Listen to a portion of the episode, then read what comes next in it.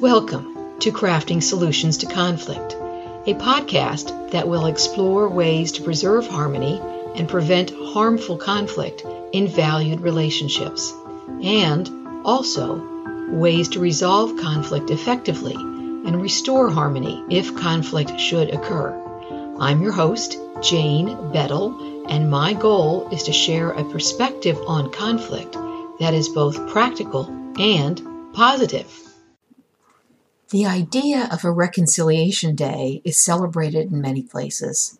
In some countries, it's a national holiday, and it relates to major events in the nation's history.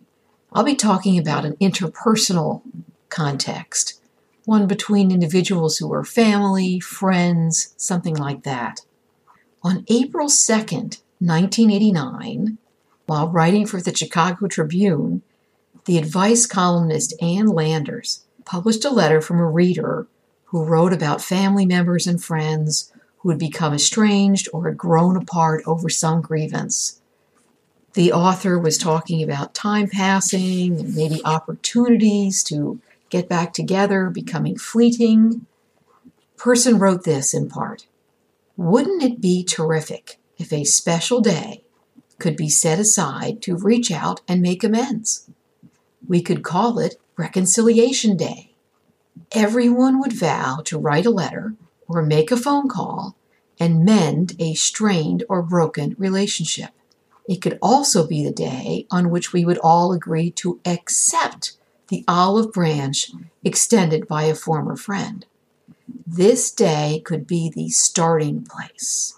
We could go from there to heal the wounds in our hearts and rejoice in a new beginning." Ann Landers responded, "What a beautiful idea. In the absence of a national holiday, it would be wonderful if every person who sees your letter picked up the phone today and called someone with whom he or she has had a falling out. Are you game, folks? I'll guarantee some heartwarming results. Go ahead and do it." And I love this part. "Don't wait for the telephone rates to change. And please write and tell me all about it." Then, three years later, on April second, nineteen ninety-two, another person wrote in. This person said, "It has been quite a while since you printed that wonderful column on Reconciliation Day. It worked wonders in our family, and I hope you will run it again for those who may not have seen it the first time. In fact, why don't you make it an annual event and name it Ann Landers Reconciliation Day? How about it?" Well, Ann Landers did not name it after herself, but she did respond, "What a great suggestion. From now on, April second will be Reconciliation Day." And then she reprinted the nineteen eighty-nine letter. Following that, Ann Landers said, "Dear readers, I'm sure it will please you to know that after printing that column, I heard from thousands of readers who did pick up the phone and call friends and relatives with whom they had not spoken for a long time.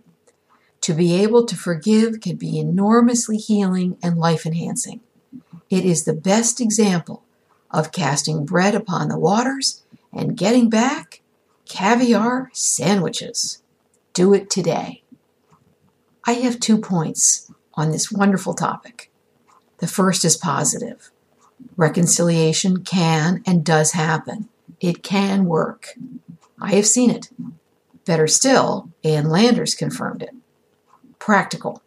It can be a big help to have some kind of nudge, some event, something outside of the conflict that says, now is the time to reach out.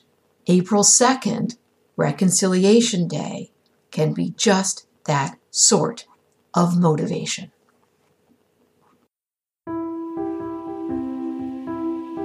Thank you for listening. If you enjoy the Crafting Solutions to Conflict podcast, please subscribe through one of the major apps or publishing platforms.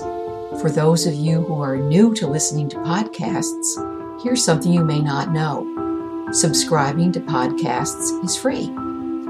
Comments or ideas about the podcast? Let me know at J B, as in my initials, at dovetail resolutions dot com. Until next time, I'm Jane Bettle.